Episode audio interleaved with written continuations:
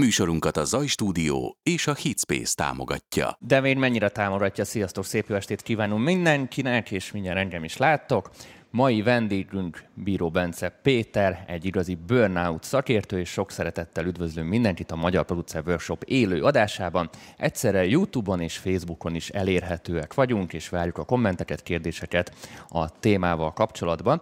Mielőtt Bencét gyorsan bemutatnám, közérdekű közlemények, Tamásunk ma távolról figyel minket, a komment szekcióban majd őt látjátok garázdálkodni Facebookon, illetve felvettük a csütörtöki Sun Design adásunkat is, ahol ahol az elefókról és a envelopokról, azaz a burkológörbékről beszélünk, úgyhogy érdemes lesz ott is követni minket, vagy befizetni arra a csoportra is, hiszen ezzel tudtok minket támogatni. No, ez forduló, Bence nem lát engem, viszont ti tökéletesen látjátok őt.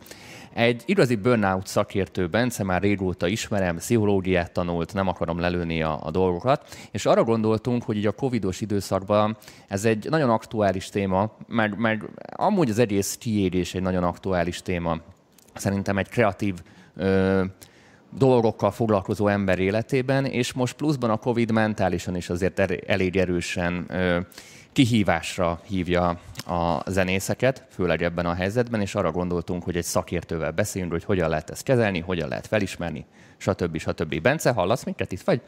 Hallak benneteket, és köszöntöm a kedves hallgatókat, nézőket minden csatornán. Köszönöm, hogy itt lehetek, nagyon megtisztelő. Ha bármi kérdésetek van Bencéhez, illetve a témához, nyugodtan írjatok Facebookon és YouTube-on, és akkor az adás második felében, ami mindenképpen ide kapcsolódik, azt fel fogjuk neki olvasni, és megkérdezzük tőle. Mit kell tudni rólad, Bence? Hogyan ismerkedtél meg a burnout-tal? Nemrég írtál erről egy könyvet, Burnout Biblia néven, olvastam is, így első között nekem nagyon-nagyon tetszett. Hogy jött neked az az ötlet, hogy te ezzel a témával foglalkozzál, illetve így hogy jött az egész? Ez egy nagyon jó kérdés, és nagyon örülök neki, hogy ilyen régóta ismerjük már egymást. Már láthattad nagyjából azt, hogy mivel foglalkoztam azelőtt, mielőtt a kiégéssel elkezdtem volna mélyebben kutatni, mélyebben ebben segíteni az ügyfeleket. Nagyjából 2014 óta foglalkozom tanácsadói munkával. Én én mentális segítséget nyújtok általában az ügyfeleimnek, akik nagyon sokféle szakmából vannak. Van, aki orvos, van, aki egyetemi adjunktus, van, aki sportoló, van, aki zenész, van, aki színész, van, aki az életnek a legsikeresebb top 1%-ába tartozik, és vannak olyanok is, akik kevésbé szerencsések, és nagyon-nagyon sok fajta emberrel volt lehetőségem már találkozni és beszélgetni, és sokfajta kívásban segíteni őket. És azt vettem észre, hogy mind a, a én is eljutottam egy olyan pontba az életemben, ahol azt tapasztaltam, hogy valami nem, nem teljesen oké. Okay valami nincs rendben. Annak ellenére, hogy nagyon szeretem azt, amit csinálok, valahogyan elkezdett fogyni az erőm, az energiám, és valahogyan azt éreztem, hogy amit korábban imádtam csinálni, az már valahogy sokkal inkább csak fogfájást okoz, mint sem azt, hogy igazán élvezem, és jó is legyek benne. Ez, ez mennyire köthető amúgy konkrét időhöz? Tehát, hogy ez, ez, ez mondjuk forgatókönyvszerűen egy-két év után jön, vagy valakinek ez hamarabb, vagy később, vagy, ez, vagy a kutatások, mert a tapasztalataid mit támasztanak alá, hogy ez időben mit foglal? Tehát mikor, mikor, mikor jön el az a dolog, amikor már a, a hobbid, meg a, meg a szerelmed, ami most ebben az esetben nekünk a zenélés, bárki másnak mondjuk a vállalkozása, az már egy munka lesz. A, tehát hát elmegy az a rózsaszín köd. Na, én el szoktam hasonlítani. Én azt gondolom, hogy ez általában éveknek az eredménye, és nagyon sokszor önmagában mindenkinek a szakmában vannak kihívások, majd persze kívunk arra, vagy kitérünk arra, hogy konkrétan a kreatív szakmában dolgozóknak milyen kihívásaik vannak, de hogy a különböző szakmákban általában az szokott lenni, hogy az emberek az elején homokba dugják a fejüket, nem foglalkoznak a stresszforrásokkal, csak mennek a szívük után, viszik őket a nagy ambícióik és céljaik, és, és akár a hétvégéiket is feláldozzák, akkor is dolgoznak, éjszakánként is nagyon sokszor dolgoznak, és hosszú évek alatt ez a fajta kimerültség, ez a fajta sok-sok stressz és nyomás az összeadódik, és uh, és nagyon sokszor, amik nekünk természetesnek tűnnek, azok már egy idő után elveszik tőlünk az energiát, és akkor megjelenik ez a fajta állapot, amit kiégésnek is nevezhetünk. Nem mondanám azt, hogy, hogy menetrendszerűen egy év és egy hónap után következik ez be, de azt igen, hogy ez általában éveknek az eredménye szokott lenni, és ez egy fontos tényezés a kiégés esetében, hogy a kiégés az nem az, amikor van egy hétfő, amikor éppen fáradtabb vagyok, mint máskor, hanem az egy olyan állapot, ami hónapok óta, vagy akár évek óta fennáll, és folyamatosan kimerültnek érzem magam, és azt érzem, hogy valahogy semmi kedvem nincs a munkához. Tehát ez az a pillanat, amikor majdnem leáll az autó, de azért még, még, még zötyög, még megy, de sose tudni, hogy mikor áll meg teljesen alattad, és mikor kell a trélert hívni. Így van. Hasonlítható így van. ehhez? Abszolút, igen. Tehát akkor, és hogyan tudod a legjobban megkülönböztetni azt, hogy tényleg most ez egy rossz hétfői nap, és tele van a hócipőd az egésszel, és ezt amúgy mi zenészekre amúgy szerintem évente, hogy abba adjuk a fenébe az egészet, és, és most elmegyek, mit tudom én, teljesen más csinálni, mert úgy összecsaptak az ember feje fölött a hullámok. Szerintem ezzel mindenki ö, tud azonosulni, hogy évente egyszer mindenki abba akarja hagyni, vagy, vagy havonta egyszer kinek hogy jönnek a hatások. De hogy tudod ezt mondjuk ö, nem összekeverni azzal, amit mondtál konkrétan a kiéréssel, hogy ez egy folyamatosan egyre jobban gyülemlő dolog, és ezzel tényleg foglalkozni kell?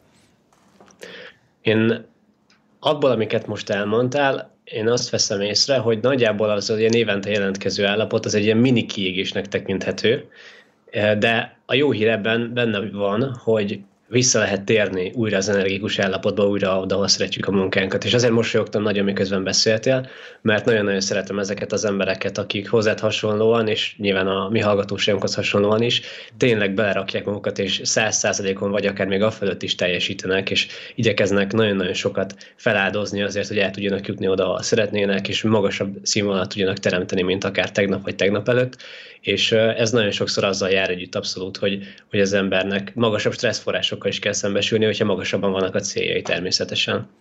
Nálunk amúgy a túlzott maximalizmus zenészeknél, producereknél egy, egy szerintem egy szinte mindennapos dolog. Tehát a perfekcionizmus, ez mennyire vezethet kiégéshez, vagy mennyire vezethet hosszú távon problémákhoz?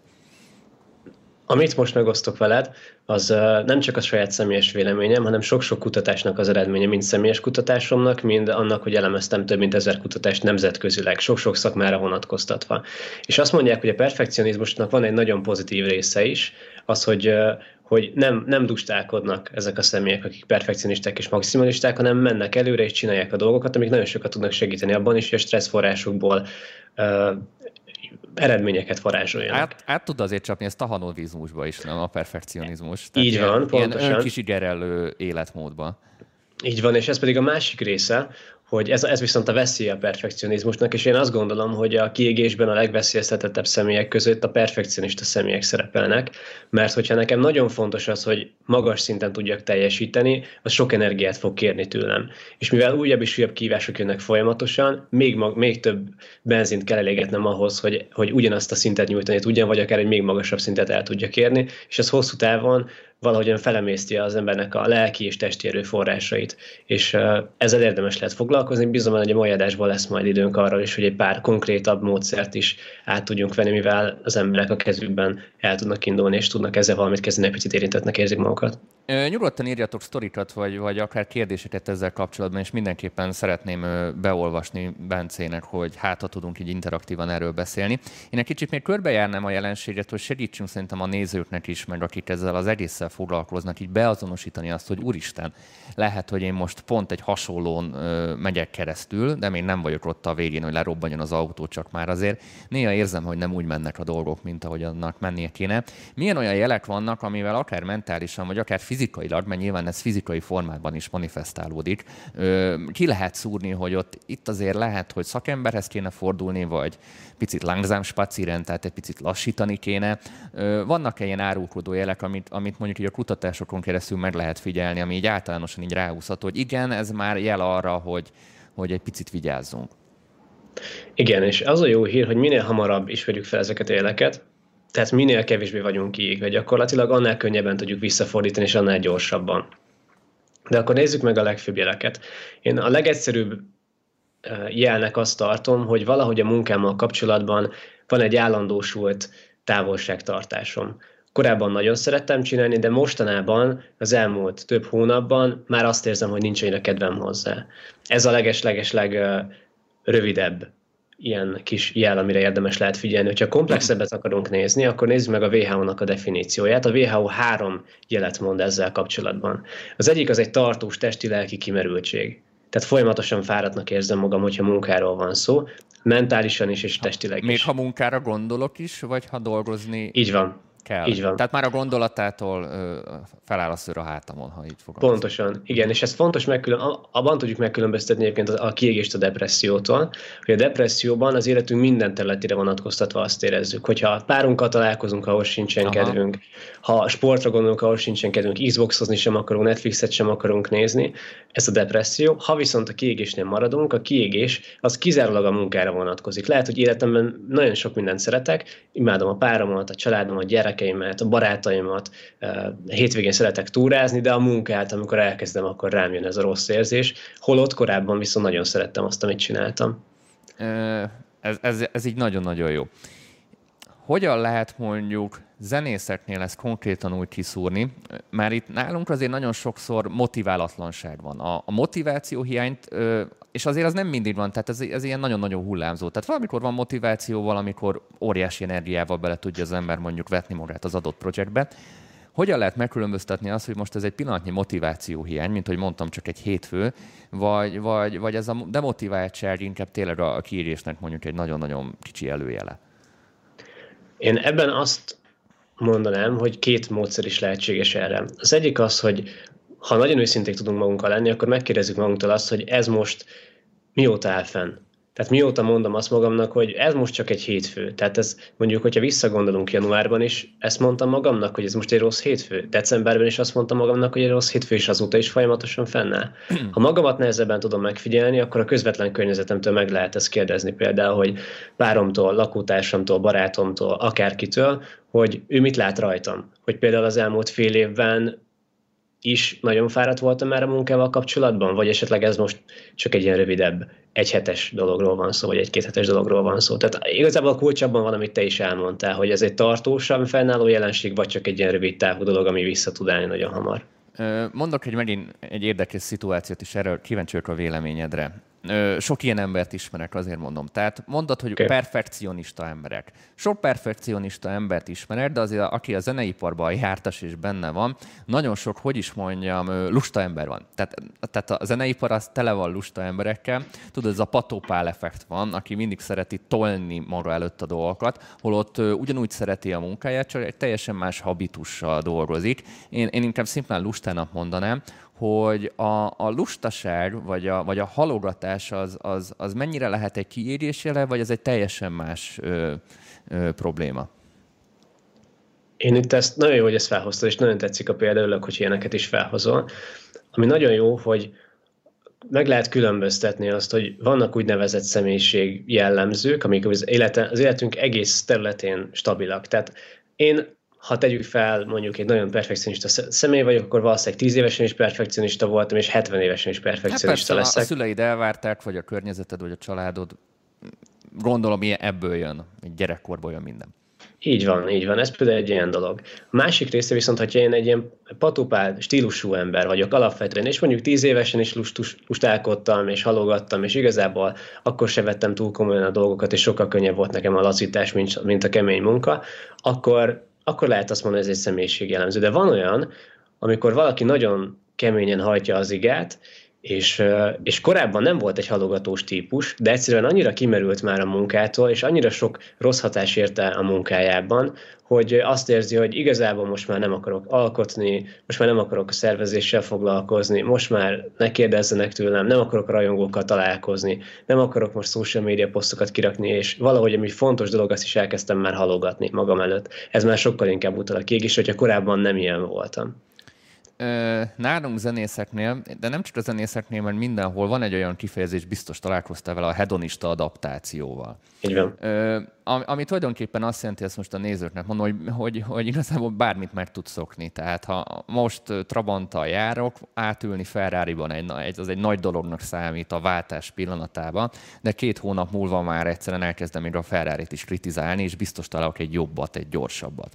Na most ez nálunk zenészeknél eléggé megvan, hogy, hogy hajlamos elfelejteni mondjuk az utat, amit bejárt, hiszen mindig egy ilyen aktuális pillanatban van, ahol mindig az aktuális problémák a legfontosabbak. Szoktam mondani, mindenki a maga szintjén nyomorog, Ho, és én sok esetben azt, akár magamon is, meg másokon is észrevettem, hogy egy idő után mondjuk, tegyük fel, hogy most engem most felkapnak már, én mondjuk egy zenekar vagyok, vagy egy előadó, óriási nagy lendülettel megyek az első turnémnak neki, most nyilván nem, de óriási lendülettel mennék neki az első turnénak, nagyon a maximumot nyújtanám a fellépéseken, egy óriási élmény, viszont a x fellépés után az már nekem csak egy hakni lenne, és nem úgy készülnék rá, nem lenne meg az, az izgalom, hanem már egy ilyen rutinszerű futószalag lenne, és, és egy idő után ezek az emberek, mivel nem éri új impulzus őket, és mondjuk ki van maxolva mondjuk egy adott karrier, vagy egy adott szint, mert nem tud annál feljebb menni, akkor törvényszerűen kiégy. Ez kiégés, vagy egy teljesen más folyamat?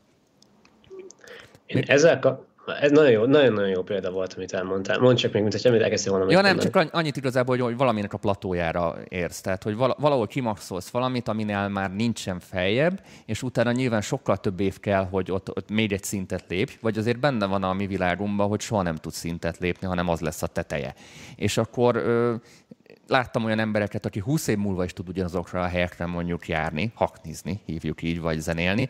Valakinek már fél év múlva abba adja az egészet, mert nem jelent új impulzus számára, mert, mert repetitív módon ugyanaz történik. Hogy ez kiérése, vagy ha ez tényleg az, ezzel mit lehet mondjuk csinálni? Az, hogy ez az adott esetben egy kiégésnek számít-e vagy sem, az sok szempontból egyedi. Viszont a megoldás amit én nagyon sokszor láttam egyébként különböző sikeres embereken, különböző területeken az életükben, az, az, egy, az egy érdekes jelenség, ez pedig egy pszichológiai szakifejezést szeretnék használni, ennek az neve, hogy belső, illetve külső kontroll szemlélet.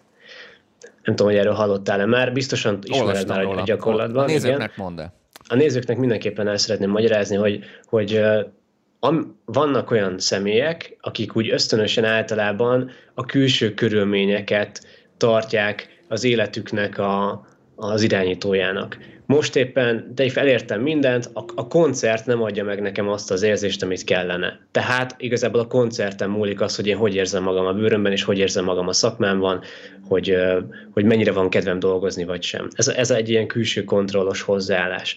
Ezzel szemben egy belső kontrollos hozzáállás az arra utal, hogy én valahogyan a saját kezemben érzem az irányítást ebbe a szempontból, és valahogyan én vagyok az, aki megtalálom az értelmet az újabb fellépésekben, én vagyok az, aki keresem, hogy hol tudok akkor másban fejlődni, hogy eddig, hogyha most már sok, tehát most már nagyon megvan a népszerűségem, akkor mi az az új terület, amit meg tudok fogni magamon, amit meg tudok ragadni, amit, amit én tudok irányítani, amiben én akarok fejlődni.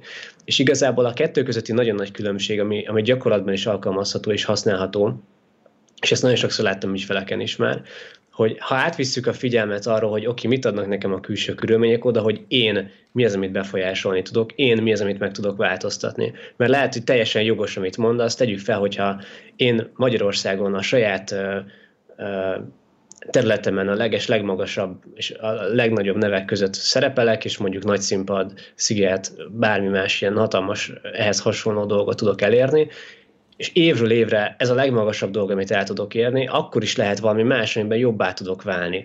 És most lehet, hogy ez, ez könnyű mondani kívülről, de hogy mindenki meg tudja találni azt, amiben ő személy szerint jobbá tud válni ha nem a vokálban, akkor ezer másik dologban, alkotásban, megjelenésben, menedzsmentben, nagyon-nagyon sok olyan terület van, ami, ami az embert személyesen érdekelheti, de a kettő közötti fő különbség az, hogy átviszük a figyelmet a külső körülményekről oda, hogy mi az, amit mi tudunk befolyásolni, és mi az, amiben mi meg tudjuk találni az új fejlődési lehetőséget, ahol egyébként még vannak kihívások, hiszen tökéletesek mindenben úgysem tudunk lenni, mindig vannak új dolgok, amiket ki tudunk maxolni, hogyha már egy dolgot kimaxoltunk, akár a szakmán belül is, és karrierváltás nélkül. Tehát akkor itt a fő kulcspont a fókuszváltás?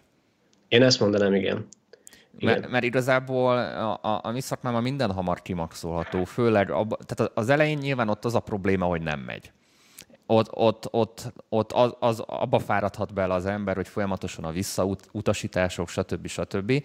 Utána már nagyon gyorsan a valakinek összejön eszkalálódik az egész, és ami eddig mondjuk egy-két év volt időtartamban, ott lehet, hogy hónapok alatt így felgyorsulnak az események, és utána meg az a baj, hogy minden jön. Tehát ö, ilyen két állapot van, és amit szerintem nagyon-nagyon sok zenész megél, és szerintem a depresszió is emiatt van, és talán erről egy picit majd beszélhetünk, hogy általában nálunk nincs olyan, hogy ilyen, hogy ilyen közepesebb megy egyet, hanem hogy vagy nagyon megy, vagy nem történik semmi. Tehát ez, ez a köztes, ez nagyon-nagyon ritka általában, és nyilván nagyon-nagyon nehezen éri, éli meg az ember ezt a két állapotot. Nálunk ez, ez, ez a gyakori, hogy ö, ö, nagyjából a két állapotnak a, a, a, a megélésének a kulcsa az ugyanaz a megoldás, tehát ugy, ugyanaz a megoldás mondjuk, tehát ugyanúgy kell viselkednem, amikor semmi nem történik, mint mikor minden történik, vagy itt két különböző forgatókönyv van, a mondjuk a, a pszichológiai szempontból nézzük. Pszichológiai szempontból én arra hívnám fel itt a figyelmet, hogy érdemes egy picit megértőnek lenni saját magunkkal ilyenkor, mert hogy hogy lehet, hogy nekünk természetes az, hogy amikor éppen nem megy, akkor nagyon nehéz, vagy amikor nagyon jól megy, akkor pont azért nehéz, mert nem tudunk ezer fele szakadni. És hogy azt vegyük észre, hogy ha én most 8-tól 4-ig dolgozom mondjuk egy pékségben eladóként, aminek megvannak a magas stressz forrásai, ott ugye megvan ez a középszint, amiről te beszéltél, ugye, ami a zenében például nincs meg a kreatív iparákban, nincs meg, hanem ott vagy nagyon-nagyon megy a szekér, vagy nagyon nehezen megy. És hogy észrevehetjük azt, hogy lehet, hogy neki úgy általánosságban sokkal kevesebb stresszforrással kell szembesülnie, aki mondjuk eladóként dolgozik egy pékségben. Viszont nekem sokkal nagyobb stresszforrásokat kell átélnem és kibírnom, és itt most nem azt mondom, hogy valakinek meg kell emberelni magát, és akkor most keménynek kell lenni, és bírni kell a megpróbáltatásokat, hanem ellenkezőleg, arra szeretném rávinni a figyelmet, hogy mivel ez egy nagyon emberpróbáló folyamat, érdemes lehet arra összpontosítani nagyobb erőforrásokat, meg fókuszt, hogy hogyan tudom magamat visszatölteni. Hiszen azt nem tudom megváltoztatni, hogy hogy működik az iparág, azt viszont meg tudom változtatni, hogyha tegyük fel mondjuk, nagyon nehezen megy mondjuk a, a, a szekér az elején, mert mondjuk nagyon sokat próbálkozok, egy csomó helyre elküldöm a demómat, de nem jön vissza, nem kérnek fel felkérésre, vagy akár még mondjuk lezárások vannak a Covid miatt, ezek nem rajtam volnak alapvetően, hogy most ők mit csinálnak, engedik-e a koncerteket, vagy sem. Viszont azt megtehetem, hogy ebben az időszakban, amikor sok az erő, sokan dolog kéri az én figyelmet, és nagyon sok a stressz, akkor mondjuk tegyük fel egy picit több időt foglalkozok a szeretteimmel. Akkor egy picit mondjuk megengedem magamnak, hogy hogy mondjuk hétvégéken egy picit többet tudjak pihenni, akár Xboxozzak, vagy akár elmenjek kirándulni, és egy picit több energiát fókuszálok arra, amiből én is vissza tudom meríteni az erőforrásokat, mert hogy, hogy ezek azok, amiről nagyon könnyű megfeledkezni, mert azt gondoljuk nagyon könnyedén, hogy ha többet dolgozok, akkor majd jobb eredményeim lesznek, és nagyon könnyedén fel tudjuk magunkat őrölni ebben a nagy hajtásban, viszont nagyon-nagyon jól megy a szekér, és természetesen akkor is vannak jó dolgok és nehézségek, akkor is, hogyha azt érezzük, hogy nagyon sok a stressz például, akkor is meg lehet találni azokat a, a pici-pici pihenőket, amiket lehet, hogy először luxusnak tűnik magunknak, hogyha megengedjük magunknak azt, hogy mondjuk kivegyünk egy nap szabadságot a héten, de ez hosszú távon sokat tud adni az embernek a mentális egészségéhez. Ez a szabadság kérdés, ez tök jó, mert igazából a, a zenészeknek tulajdonképpen az a legnagyobb problémája, amivel önmaguk főnök egyszerűen nem tudnak maguknak hát időbeosztást adni. Nyilván nagyon sokan dolgoznak mellette, és nincs, nincs sok idejük. Lehet, hogy este kilenc után tudnak csak leülni a, a gép elé, ahol mondjuk nem biztos, hogy, hogy kreatív szempontból a legjobb időszak, mert egész nap dolgozott, aztán nem feltétlenül annyira friss, nem csak a füle, hanem így a, a, az elméje sem. Itt a nagy kérdés az, hogy hogyan tudják úgy beosztani mondjuk az idejüket, hogy, hogy tényleg ne essenek át a ló túloldalára? Tehát ez, ez, ez időbeosztás kérdése, vagy, vagy, vagy más, más fronton kell megközelíteni a problémát?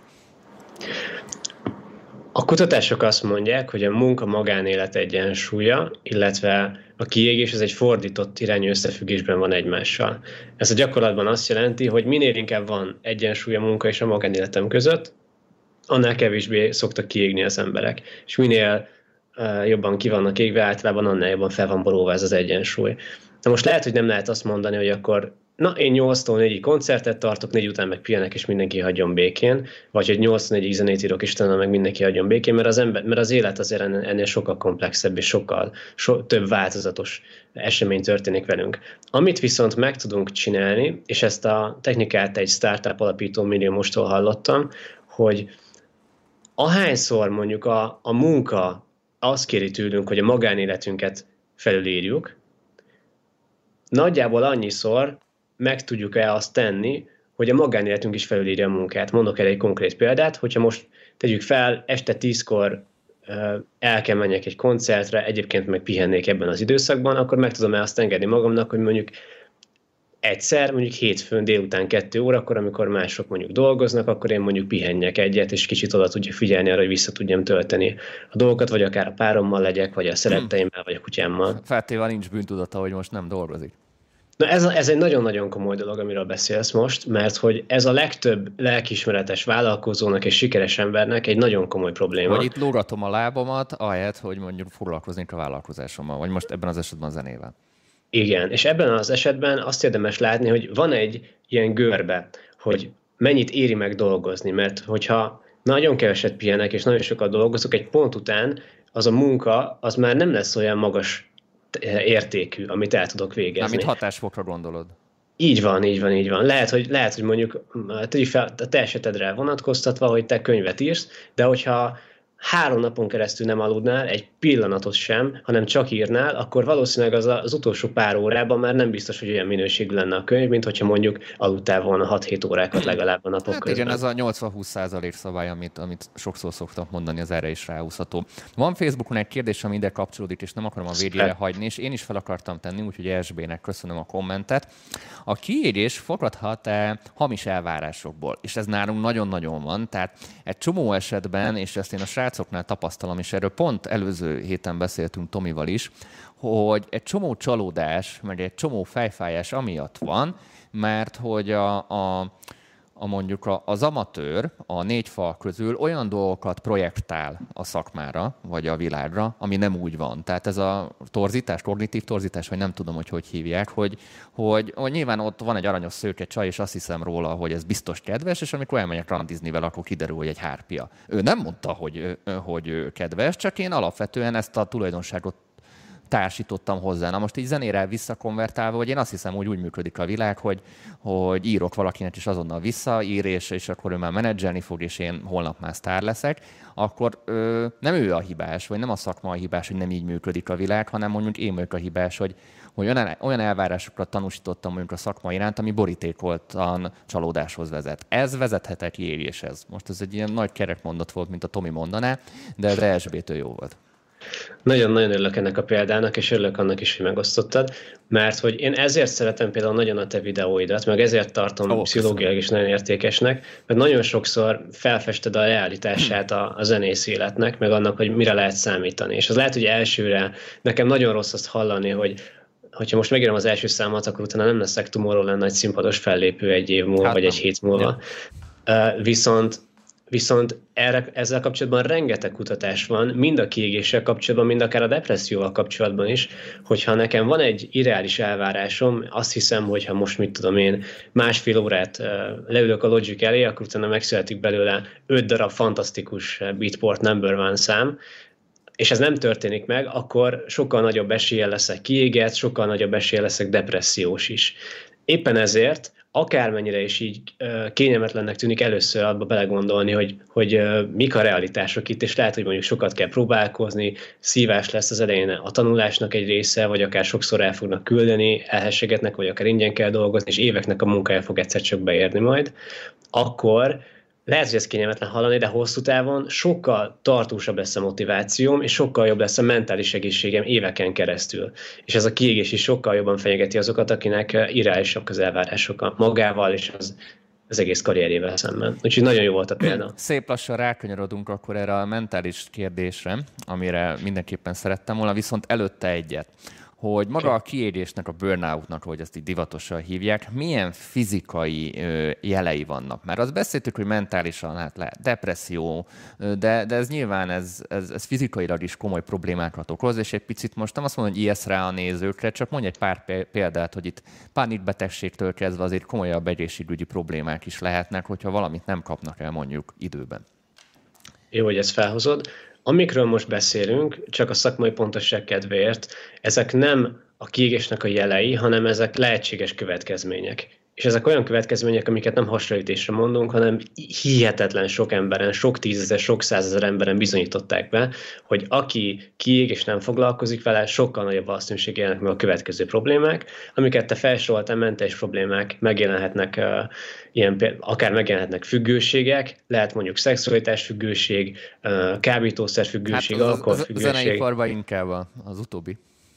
Igen, ezek mind megjelenhetnek, akkor ott van a pánikbetegség, ezt nagyon gyakran látom sikeres embereken, hogy addig tolják, és azt mondják, hogy én nem vagyok kiégve, és egyszer csak jön, jönnek a pánikrohamok, és akkor meg már muszáj elkezdenünk ezzel foglalkozni, mert az, az nagyon kényelmetlen. Amúgy, amúgy a pánikbetegségnél kicsit leragadva bárkinél jöhet, okay. vagy az vagy hajlamosság kérdése?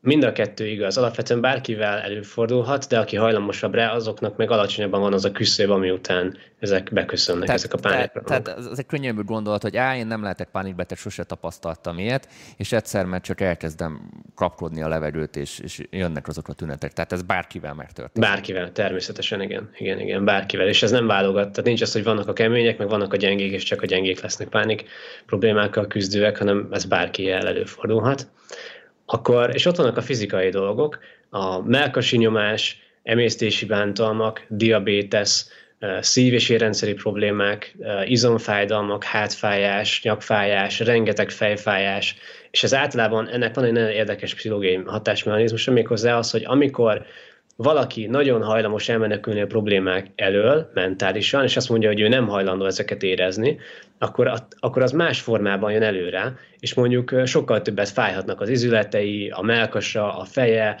a hasa, alvás problémák jelenhetnek meg, szédülés jelenhet meg, amit nem lehet megmagyarázni, és az ember elmegy orvoshoz, és minden adata teljesen normális lesz, de valahogy rosszul érzi magát a bőrében, szorongás, szívdobogás érzés, tehát ilyen nagyon-nagyon sokféleképpen ez előjöhet. Hosszabb távon meg természetesen sokkal nagyobb a, megbe- a megbetegedéseknek és a fertőzéseknek is a, a, az ilyen szív- és érrendszeri eseményeknek a kockázata is. Tehát, hogy ezt még lehetne fokozni sokáig, nem akarom feltétlenül mindezt megtenni, de, de gyakorlatilag a kiégés az szinte az összes betegségnek a, a kockázatát növelni fogja. Most nyilván étszesek nem leszünk, hogy nem találkozunk kétszer, de hogy, hogy annyira lehet tudja gyengíteni a szervezetet, hogy szinte mindenre megnövekszik az esély, mind mentális, mind fizikai oldalról.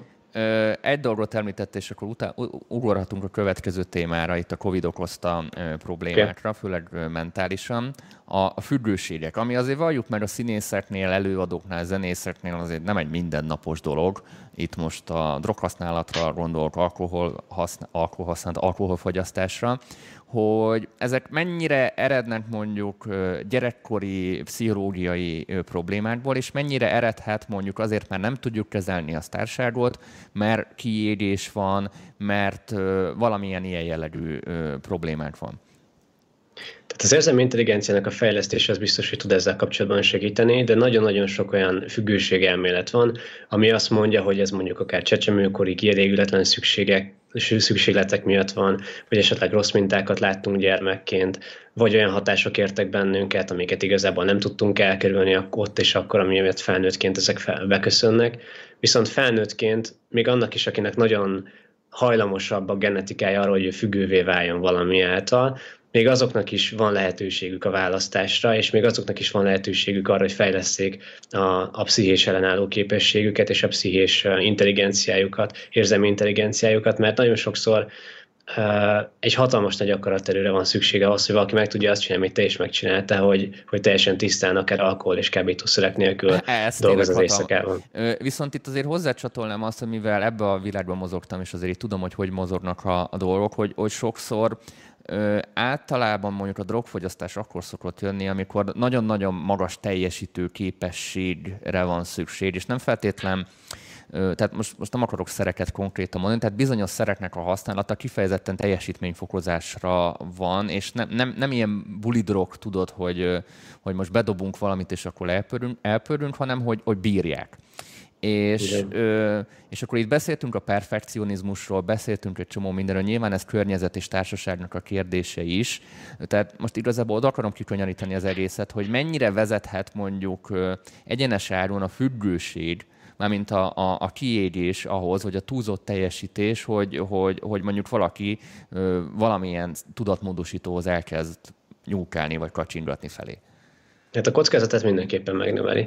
Tehát nyilvánvalóan ez egy hatalmas nagy nyomás, ami alatt a, az éjszakában dolgozó személyek vannak, vagy akár egy fellépéseken, koncerteken, hogy az ember bírja ezt a fajta nagy nyomást, meg ezeket a követelményeket.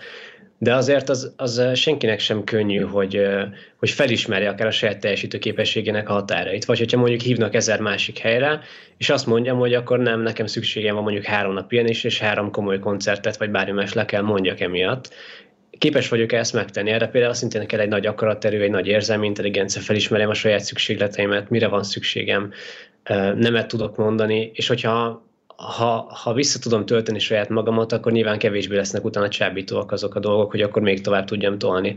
De ugyanúgy ott van az is bennem, hogy most csak a példánál maradva, hogyha én nagyon-nagyon elégedetlen vagyok ugye általában magammal, viszont a zene az egy olyan terület, ahol meg tudom élni azt, hogy én kompetens vagyok, és király vagyok, és imádnak az emberek, és nagyon jó vagyok.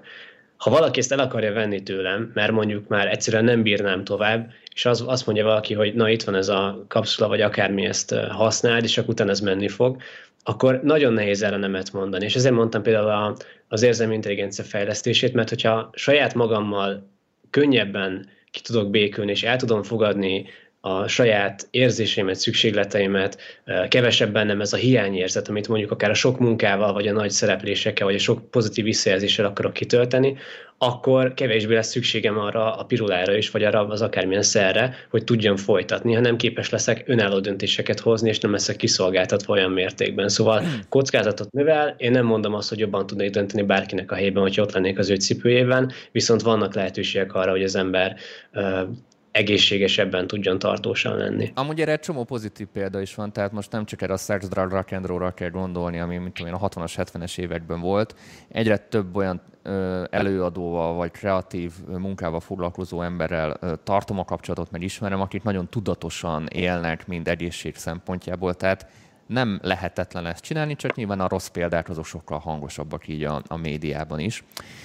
Kicsit kanyarodjunk erre a Covid helyzetre is, a, és főleg a zeneipart azért tudjuk, hogy, hogy ezt elég keményen érintett, tehát lassan már pontosan egy éve, hogy bejelentették a teljes lezárás, most azt a két-három hónapot, ami nyáron van, azt leszámítva szinte azóta mindenki teljesen otthon ül, és a legnagyobb probléma, ami, ahogy beszélgettem a többiekkel itt, igazából a kilátástalanság per depresszió, ami így oda-oda cikázik mint pszichológiát hallgatott ember, mit mondasz, hogy Nyilván itt, itt most egy gyászfolyamaton megyünk keresztül, vagy, vagy itt most a kilátástalansága a, a sokkal erősebb. Hogyan, hogyan tudunk ebben az időszakban is, mondjuk a zenészek helyzetében, ha most belegondolsz, a legjobban kijönni ebből a, a, a depresszióból, vagy ebből a kilátástalanságból, úgy, hogy tényleg nem tudjuk még, hogy most mikor tudunk legközelebb mondjuk koncertezni, vagy mikor nyit ez az egész újra ki. Hát ráadásul még, hogyha valaki mondjuk akár előtte nagyon sikeres is volt, és berakott egy csomó évet abba, hogy ebben a területnek, az életnek ebben a területében nagyon jó magas szintre el tudja jutni, és lehet azt mondja, hogy csak ehhez értek, mit csináljak mást. Hát meg egy csomó olyan ember, aki pont tavaly lépett volna egy nagyon-nagyon nagyon nagy szintet. Tehát ez még idegesítőbb, kb. Igen. Igen, ez nagyon örülök, hogy beszélünk el, és ez egy nagyon nehéz téma, és szeretném megtartani ezt a fajta egyensúlyt, hogy, hogy megosztom azokat a technikákat, amik működtek korábban ügyfeleknél, meg sok más embernél, de mellette érzékelni szeretném azt, hogy érzékeltetni azt is, hogy, hogy ez, ez egy nagyon nehéz helyzet. Tehát, hogy ezt senki nem tudná valószínűleg sokkal könnyebben kezelni, mint a zenészek, akik ebben a nehéz helyzetben vannak most. Ugyanakkor mégis azért is vagyok itt, hogy most nyújtsak egy kis inspirációt itt, amiben lehet kapaszkodni egy nagyon érdekes és pozitív pszichológiai jelenség, amit úgy hívnak, hogy posztraumatikus növekedés. Ez pedig uh, erre egy nagyon jó példa, például Viktor Franklnek a története, aki egy haláltából túlélő uh, pszichiáter volt, zsidó haláltáborban hurcolták előtt, és látta, hogy meghalt a terhes felesége, családja, és gyakorlatilag csak ő élte túl. És, uh, és ő azt mondta, hogy az egyik legfontosabb dolog ebből az egészből, hogy ő hogy tudott mentálisan megmaradni ebben egészségesnek, sőt ezután még később értékes társadalmi munkát folytatni, hogy megtalálta benne az értelmet. És azt mondja, hogy ebben az egész sok-sok nehézségnek hatása, hogy egy haláltábolt ő túlélt, egy, egy növekedésen is keresztül tudott menni a személyiség, és igazából más emberré tudott válni, egy jobb emberré ezek által. És tudom, hogy ezek nagy szavak. Nézzük meg, hogy a gyakorlatban ezzel mit lehet kezdeni. Dani, hadd kérdezem meg tőled, hogy a, a zenészeknek a többsége az jogviszonyát tekintve vállalkozónak tekinthető? Igen. Hát okay. most ez egy nehéz kérdés, mert sokan nyilván ö, dolgoznak mellette mást is, és a zene egy hobbi, de valljuk meg szerintem, akiket most a, a legerősebben érint, azok, azok a zenészek, akik százszázalékosan zenéből éltek, fellépések legyen. Ez nem feltétlenül csak zenészekre vonatkozik, azért itt álljunk meg. Tehát itt lehet maga a háttéripar is, mondjuk a, a, a road, a, a menedzser, a, a fényes, a pirotechnikus, tehát mindenki, aki ebből az iparágból élt, és tulajdonképpen nekik a százszázalékos bevételük az, az a koncertekből jött. Tehát most Igen. tehát nyugodtan mondhatjuk, hogy, hogy náluk csak mondjuk tegyük fel, hogy tételezzük fel, hogy csak ez értenek, illetve ha értenek is máshoz, nem szívesen vált az ember szakmát muszájból, mert nyilván okkal csinálja azt, amit. Jó. Akkor erre reagálni fogok, és mondok konkrét ötleteket is, meg mesélek olyat is, ami akár korábban megtörtént, és ügyfélsztori volt. Amellett, hogy természetesen nem mondom azt, hogy csetintésre meg fogja oldani ezt a helyzetet. Az egyik legfontosabb, amire érdemes itt foglalkozni, amit te is elmondtál, ez a kilátástalanság hogy ezzel érdemes foglalkoznunk olyan szempontból, hogy ezt megpróbáljuk valahogy megváltoztatni, hogy valahogy találjunk valamiféle reményt, vagy találjunk valamiféle víziót, visszacsatolva korábbiakhoz, ami rajtunk múlik. Tehát, hogy megtaláljuk, hogy mi az, amit, amit mi tudunk befolyásolni ebben az egész helyzetben, mert persze természetesen nem rajtunk múlik az, hogy lesz-e újabb fellépés, és hogy hívnak-e bennünket, viszont biztos, hogy van nagyon sok olyan dolog, amiben meg mi tudunk döntéseket hozni. Mondok egy, egy konkrét példát, ez egy nem is ügyfélsztori, ez egy baráti társaságban történt. Fenyő Iván biztos ismerete, és beszéltünk persze. is már róla. Ő nekem nagyon jó cimborám, és például ő az elmúlt több hónapban nyilván nem úgy tud fellépni, mert hiszen a színházak be vannak zárva, hát most mit lehet ilyenkor csinálni. És ő például azt csinálta, hogy készített egy online csoportot, ahol felolvás, felolvasásokat tart. És ez az azért nagyon jó példa, amit ő csinál most, mert hogy, hogy ha megnézzük a külső és belső kontrollt, akkor lehet azt mondja egy színész, hogy na akkor ez nem rajtam múlik, hát ha teszem a kezemet, kilátástalan az életem, és hát ez van, várom, hogy legyen valami. De Iván például megtalálta azt, hogy mi az, amit ő tud befolyásolni, mi az, amiben ő mégiscsak tud magának teremteni elfoglaltságot, értéket másoknak, és akár egy bevételi forrást, és itt van például ez a felolvasó csoport, amit ő mondjuk tart, és az emberek nagyon szeretik és élvezik. Mondhatni, hogy elfoglalta magát, és itt ez volt a kulcs? Ez például egy fontos dolog volt, mert nagyon általános, hogyha az embernek nincsen mit csinálnia, és sok a szabad ideje, akkor sokkal jobban megnövekednek az ilyen szorongó és negatív gondolatok is. Hát hiszen de, van ideje túl gondolni a gondolat. Így van, pontosan, pontosan. De, de önmagában a kulcsnak én, nem, én azt is mondom, hogy elfoglalja magát, és talál valamit, amit ő tud befolyásolni. Mondok neked egy konkrét példát ebben a helyzetben, Nekem például nagyon sokszor volt olyan az én személyes vállalkozásomban, hogy kiszámíthatatlanok voltak a bevételek, ami azért a zeneiparban is sokszor sok szereplő. Ott miért kiszámíthatatlanok? De még akkor is, amikor nincs Covid.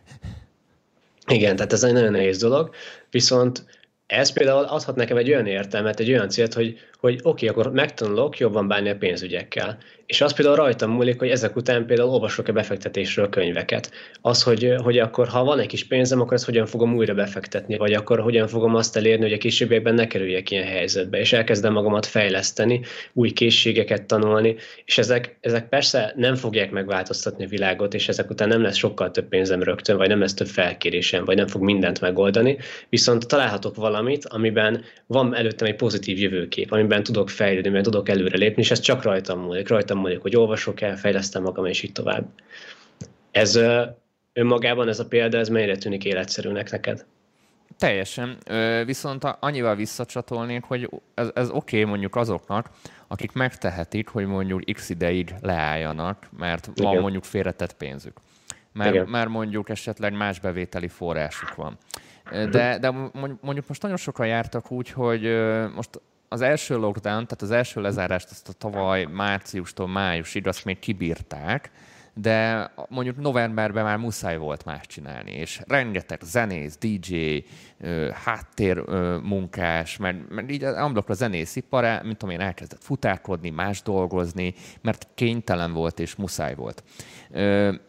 Viszont itt akarott lenni jön egy olyan dolog is, hogy nyilván elkezdesz más csinálni, több lábon állsz, hogy ott, ott, ott átkapcsolódik valami a fejedben. Tehát már nem csak egy dologra fókuszálsz, hanem már megosztódik a, a gondolatot. Tehát van a munkád, és ott van a zene, és akaratlanul is, ez olyan egy picit, most, most Tominak ez tetszeni fog, ő szokott ilyen példákkal jönni, hogy hogy ez olyan, hogy nem megy a kapcsolatod otthon, és, és elkezdesz randizgatni, mint ilyen, ilyen nyílt kapcsolatként, tudod? Tehát ez, hogy, hogy hívják ez a, ez a nyílt kapcsolatnak hívják, nem? Ez a nyitott, nyitott kapcsolat, hogy, hogy megbeszéltek otthon, nem mennek úgy a dolgok, akkor most mindenki randizgat mással, és ebben már azért már benne van, hogy nyilván azért randizgatsz mással, mert a másik az nem megy, és ezáltal már azt nem viszed haza azt az energiát százszázalékosan, érted, hogy mire gondolok, hanem, hanem egy, egy másik helyzetben is ott van, és, és ott, ott benne van, hogy lehet, hogy nem is vész vissza százszázalékosan abba a munkába, vagy az is benne lehet, hogy, hogy, hogy egyszer az a másik dolog, amivel elkezdtél foglalkozni, jobban fog menni, és a zenét abba hagyod.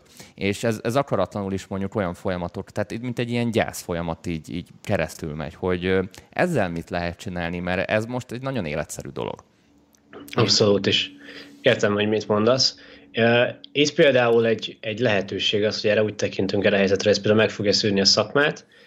Következésképpen, hogyha én ebben benne tudok maradni, és kitartó tudok lenni, és még ezek után is tudok majd tenni bele energiát, időt, és tudok mondjuk zenét alkotni, vagy továbbfejleszteni magam akkor, amikor mondjuk nincsenek fellépések, akkor, akkor ezek után még kiemelkedőbbé válhatok majd akkor, amikor meg lehet. Tudom, hogy ezt nem tudjuk még előre, Viszont itt, itt szerintem a kulcs az abban van, hogy, hogy személyesen megkeressük azt, hogy mi az, ami nekünk értelmet tud adni ennek az egész helyzetnek. És lehet, hogy tényleg most pizzafutárkodnom kell, és ez egy nem megalázó helyzet, és ez egy visszalépés is, és, és eddig fellépéseket csináltam, de mondjuk megnézhetjük azt is, hogy, hogy ne, nem annyira jó példa, amit most mondok nektek, viszont szerintem magát a gondolat, gondolkodás módot ezt meg tudjátok érteni belőle. Ott van például Nenesi Páléknak, a Nenesi Pálék meg Gördög Nórának a Nenesi terme a Balatonon. Na most persze nyilván ez is most mindennek be kellett zárnia, de hogy korábban hogyha ők csak abban gondolkodnak, hogy Nenesi Pál csak fotózik, Ördög Nóra meg csak tévében szerepel, akkor is lehet azt mondani, hogy hát nem tudom, hogy mikor lesznek fotózások, nem tudom, hogy mikor lesznek újabb felkérések, újabb showműsorok, amikor engem hívnak valahova. Készítettek valamit, ami a saját alkotásuk, ami egy pluszabb bevételi forrás tudott lenni. És én azt gondolom, hogy az egész világ gazdagabb lett azáltal, hogy ők alkottak egy ilyen dolgot is, és hogy becsatornázták gyakorlatilag a hírnevüket egy, egy új dologba. Relatív, de értem a példát, igen.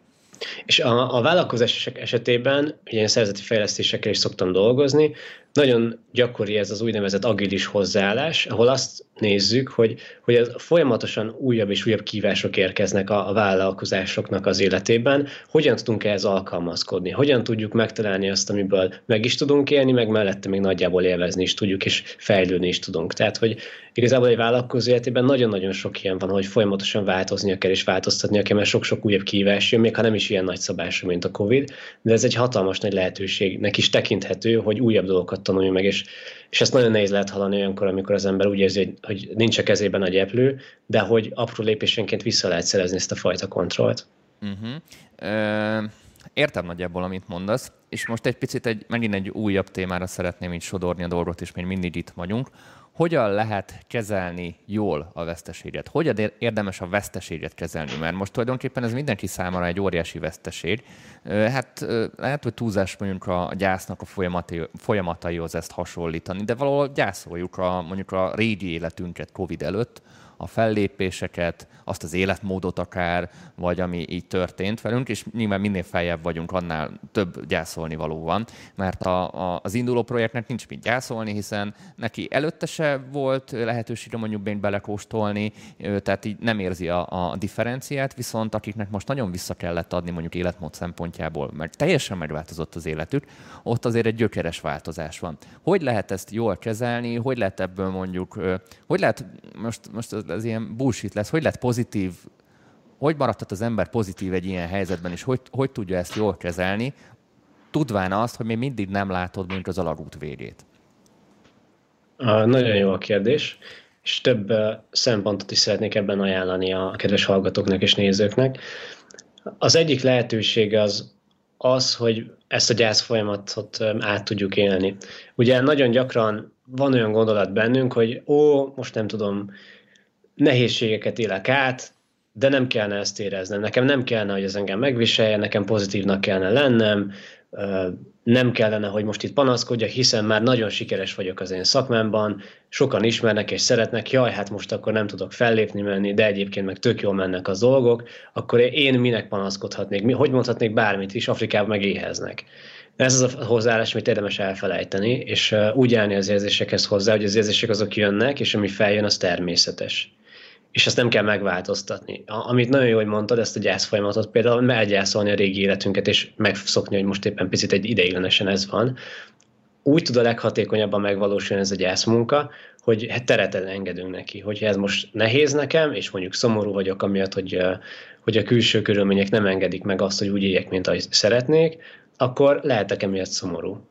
Ezt megengedhetem magamnak, hogy akkor igen, akkor ez most egy olyan időszak, most erre van tél és idő, ez a teljes élethez hozzátartozik. De ez nem csapát, bocs, hogy közbevágott, nem csapát ilyen túlzott sebnyalogatásba? Már a, a bejók vagyunk azért, valljuk meg. Uh-huh.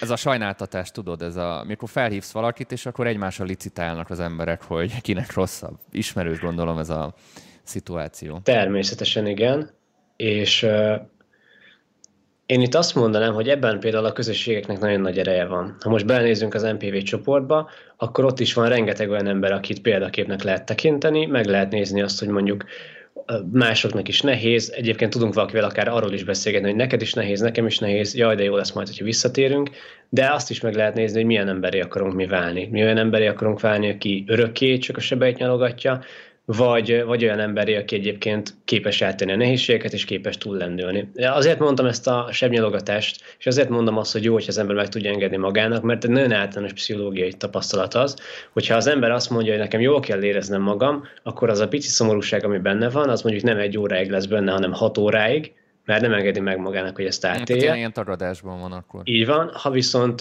ha viszont azt mondja, hogy jó, akkor most lehetek szomorú, akkor az mondjuk egy óra alatt el tud múlni, mint hogy jön egy fa is a Dunán, elúszik, és akkor az tovább megy. De hogyha ezt meg akarjuk állítani, akkor az sokáig ott lesz. Úgyhogy általában egy ilyen jó kis érzelmi intelligencia fejlesztő gyakorlat az, hogy megengedjük azt az érzést, ami éppen bennünk van. Most nyilván nem azt mondom, hogy nagyítsuk fel, meg panaszkodjunk, hanem csak az, hogy oké, okay, ez van, majd megváltozik, mint ahogy az érzések folyton változnak. És akkor azt mondod, hogy tulajdonképpen, most ezt vettem ki a szavaidból, maximum kiavítasz, hogy öt folyamata van a gyásznak emlékeim szerint, vagy négy? Hát a fázisokra gondolsz. Igen, van igen, igen, igen. Hogy akkor ezt az ötöt, ezt, ezt végig kell ugyanúgy élnünk, mint, mint bármilyen folyamatnál, tehát ott valahol az elfogadás, tagadás, dű, nem, nem tudom, hogy van pontosan, és hogy ezen, ez természetes, és ezen végig kell mennünk ahhoz, hogy mondjuk adaptálódni tudjunk a jelenlegi helyzethez. Tehát nem, nem, nem lehet az, hogy folyamatos tagadásban vagyunk, mert nagyon sokan ennél ragadtak le. Nem tudom, hogy ez mennyire vezethet mondjuk akár kiéréshez, vagy bármihez, de ha nem is kiéréshez, nem feltétlenül jóra vezet, ha mondjuk valaki folyamatos tagadásban él azzal szemben, hogy mi zajlik a világban.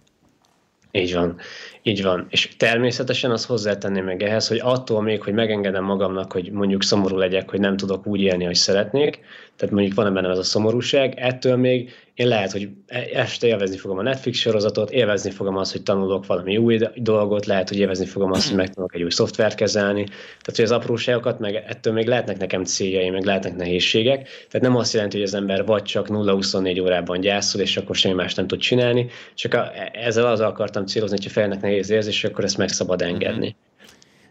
Itt a műsor végre fel, fel szeretném a YouTube-osokat és a Facebookosokat is szólítani, ha hallgattok minket is itt, látom, hogy sokan vagytok, hogy írjatok akár ehhez a témához kapcsolódó kérdéseket Bencének, amit így viszonylag rövidebb idő alatt meg lehet válaszolni, úgyhogy most itt az idő, hogy ezeket feltegyétek.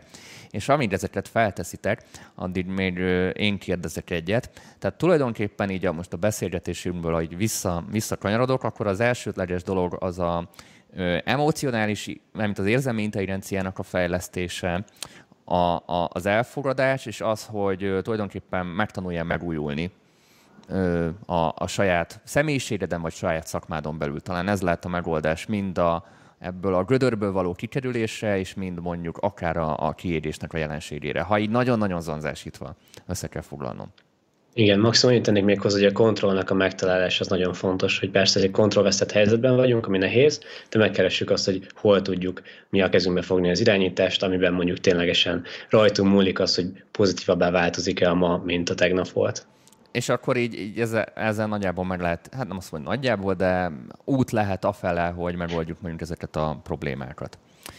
Ö- Jönnek is a kérdések. Hogyan tudod Szuper. önmagad jól motiválni, kérdezi Dave Lewis YouTube-on. Hogyan tudod magad jól motiválni? Erről szerintem mind a kettőnek volt már videója, de nagyon röviden azt mondanám, hogyha megtalálod a saját céljaidat, amik ténylegesen ténylegesen a sajátjaid, akkor általában nem kell hozzá motiválnod magad, meg nem kell motivációs videókat nézni, mert hogyha te mondjuk szeretsz oktatni, akkor neked az oktatás akkor is történni fog, hogyha nem nézel meg minden reggel egy motivációs videót. Másik oldalról meg, hogyha ha sok-sok sikereményt tudsz szerezni abban, amit csinálsz, az adni fog neked plusz motivációt. Például nekem mondjuk egy korábbi tapasztalat az volt, és ezt sokan mondták ügyfelek közül hogy nekik működött, hogy amikor államvizsgára készültek, és mondjuk 3000 oldalt meg kellett tanulni, mi szakmai száraz szöveg, akkor nyilván ez egy több hónapos folyamat volt, de hogy a, a mindennapokban az volt, ami motivációt adott, hogy akkor kitűztem, hogy akkor mondjuk tíz oldalt elolvasok, és ez a tíz oldal az minden nap egy sikerélmény volt, és ez egyfajta függőségé vált, egy pozitív termékeny függőségé. Már, már azt ahol... hittem, elkezdted jutalmazni magad tíz oldalonként valamivel. Azt is ki lehet próbálni, hogyha valakinek van erre egy nagyon jó módszere, de önmagában az, hogy nekem az, hogyha sikerül egy feladat, és ki van pipálva a listára, már az önmagában egy motiváló erő dolog. Facebookról is egy kérdés, ez egy tök jó lesz. Mendig lehet önerőből kiérést, vissz, kiérést visszacsinálni? Gondolom így megállítani. Mikor kell segítséget kérni? Tehát mikor van az a pont, amikor már ez nem megy egyedül?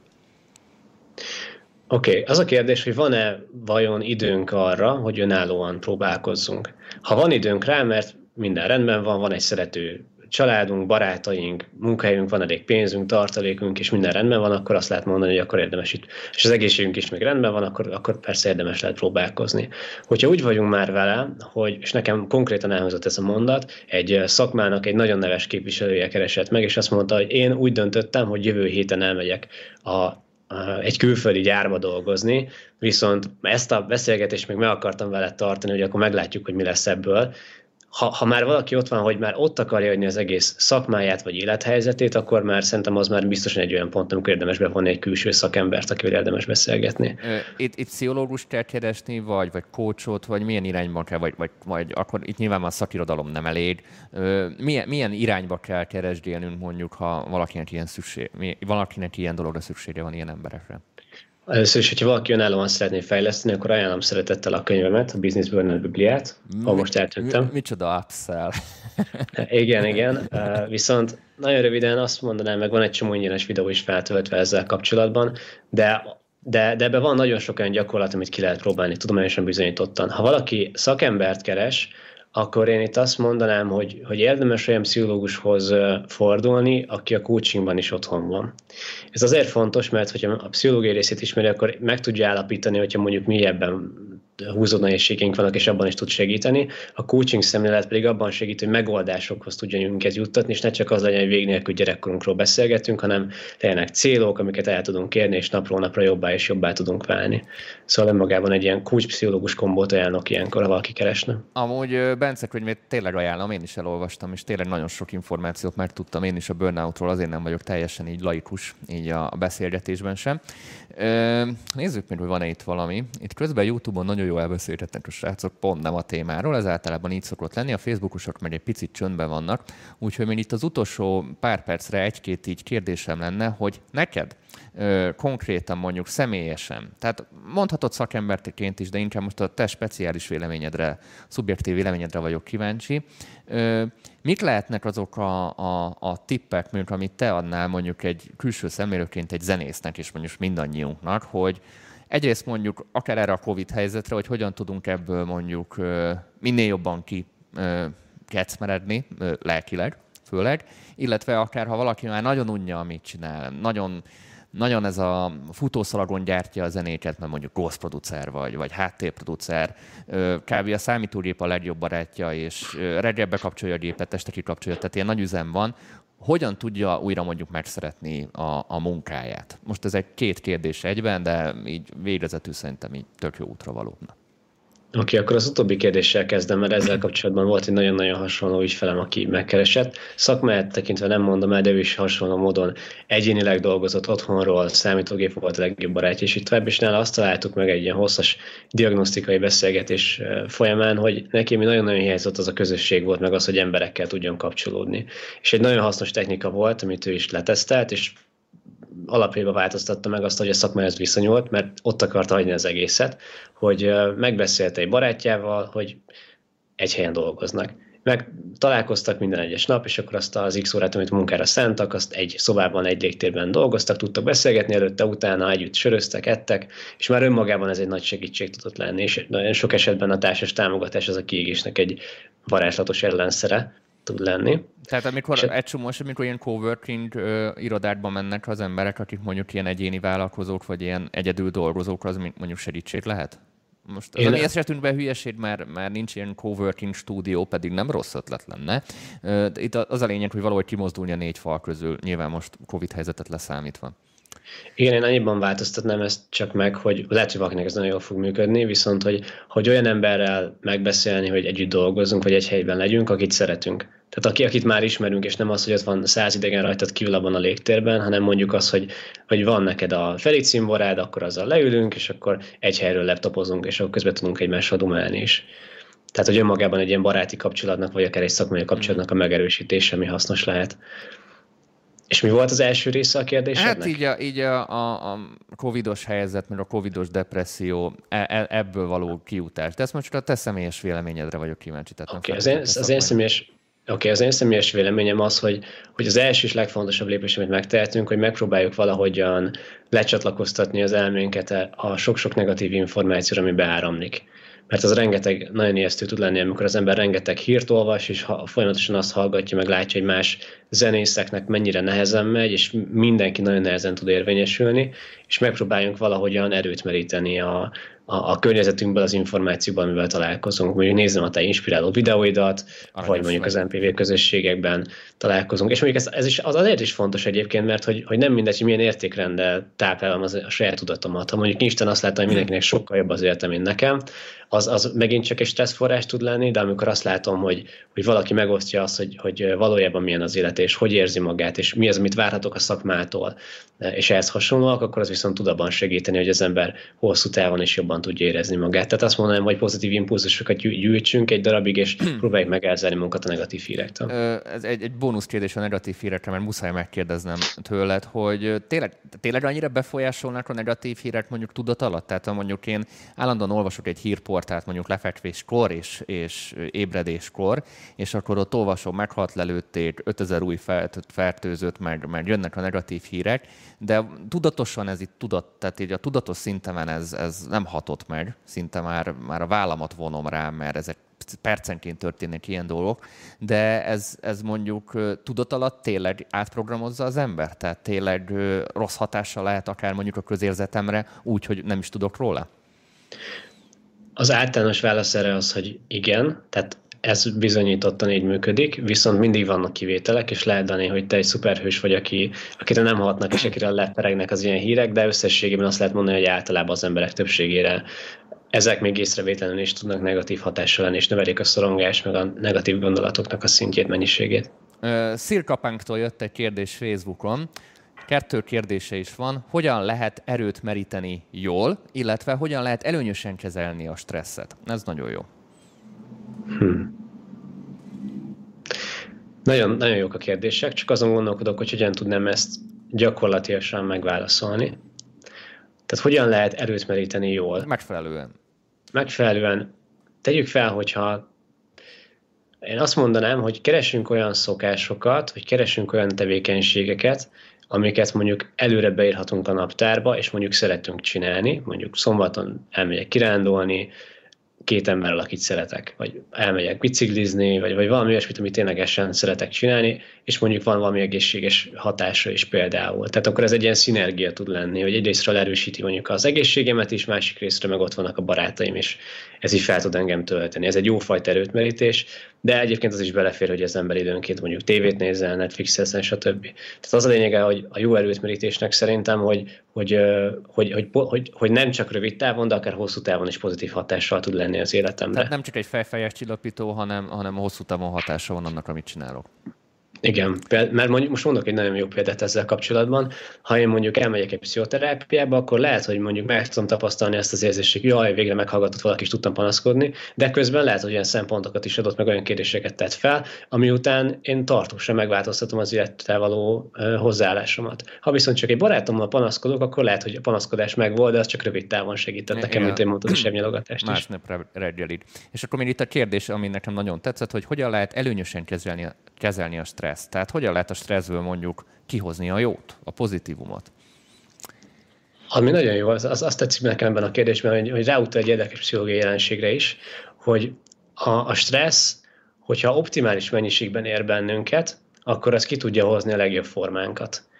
Hogyha alacsony a stressz terhelés, alacsony a kihívás, amivel találkozunk, akkor nem, akkor unatkozunk, nincs olyan semmilyen nagyon nagy pörgetés nincsen bennünk, nem fogjuk a legjobb formánkat kihozni. Hogyha növeljük a stressz szintet, mert mondjuk több nehézség van, amivel találkozunk, több kívással találkozunk, több feladatot vállalunk el, vagy nehezebb feladatokat vállalunk el, akkor, akkor azt érezhetjük, hogy élünk, hogy igazán jól érezzük magunkat, és van egy e fölötti szint, amikor meg már azt érezzük a stressztől, hogy, hogy nagyon nehéz, és már, már túl sok, túl sok a nyomás, kimerülünk, és már, már egyszerűen nem az, hogy jó formában vagyok, hanem már ezt egyszerűen elviszi az energiámat, hogy megtaláljuk azt az optimális szintet, hogy hol van az, ami, ami minket még, még mozgat, de nem túl terhel. Ezt a fajta stressznek a beállított Tehát amikor a, a kocsiban a fordulatszámot növeljük, hogy hol van az, amikor, amikor még a, a, a a gyorsulásra jótékony hatással van, és hol van az, amikor már az autó motorjára, motorjára negatív hatással van, tehát már ott pirosba megy az egész, és, és már nem tudunk abból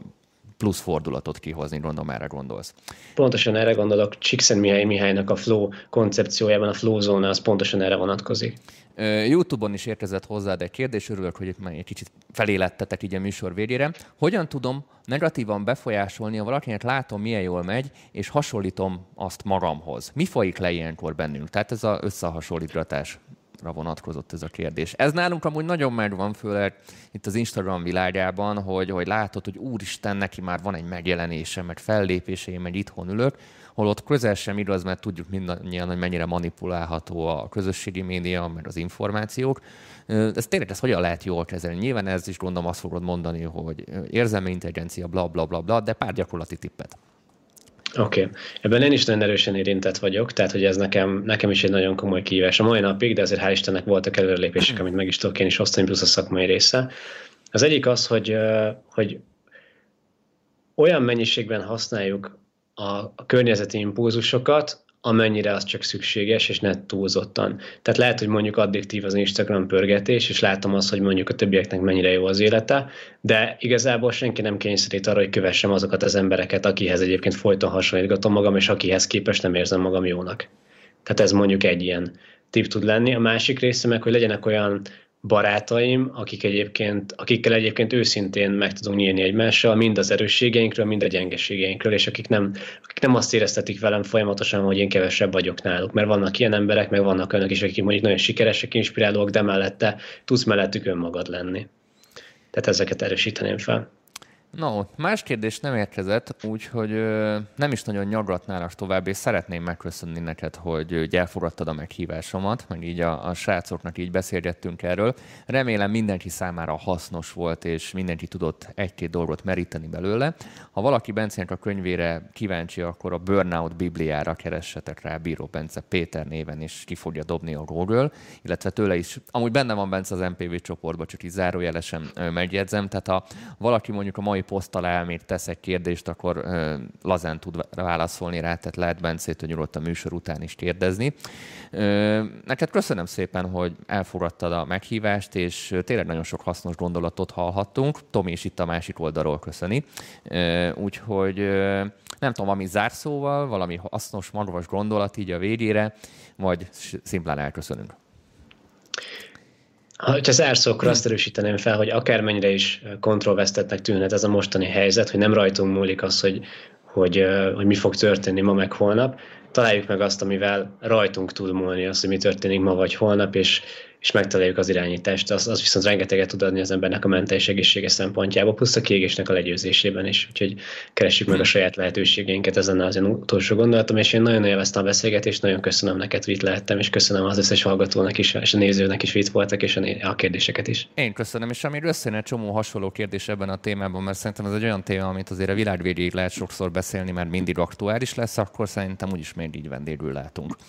Köszönjük szépen, srácok, hogy követtetek minket. Amúgy minden folytatódik az átcsoportunkba, úgyhogy érdemes az átcsoportunkba is belépni. Magyar Producer Workshop, sok szeretettel várunk ott mindenkit, illetve ha valaki szeretné támogatni az adásokat, akkor a csütörtöki zárcsoportunkba, támogatói csoportunkban nyugodtan jelentkezzetek. Három évad van, ami egymástól független, lehet jelentkezni rá az elsőre és másodikra és harmadikra is, és amikor egy évadra csatlakozol, akkor tulajdonképpen az egy évadnak az összes adását korlátlanul meg tudod nézni. Egy kérdés még befutott, Bence, hagyd tegyen föl. Ha egy múltbéli okozta tragédiai nyomást gyakorol az emberre, ami a fóbiákat eredményezhet, az miként orvosolható? Na hát ez már pont egy olyan téma, ami ez pszichoterapeuta segítsége az, amit javasolni tudok. Mert so, sokfajta módszer van, csak hogy nem szeretnék olyanba belenyúlni, nem szeretnék felültenő tanácsokat osztogatni olyan embernek, akivel még nem találkoztunk Tehát személyesen. Ez, ez diagnózis kéne gondolom. Én azt mondanám, hogy ezzel érdemes egy szakemberrel elbeszélgetni. Lehetne itt mondani dolgokat, csak azok túl általánosak lennének, amikre lehet, hogy egyébként pont neki nem lenne szüksége. De köszönöm szépen a kérdést. Jó, akkor szerintem akkor ennyi is volt. Köszönjük szépen mindenkinek a megtisztelő figyelmet. Jó éjszakát kívánunk, és akkor jövő héten kedden Tomival jövünk. A kérdez felelek adással, úgyhogy ne menjetek majd nagyon messzire. Sziasztok, vigyázzatok magatokra! Szervusztok!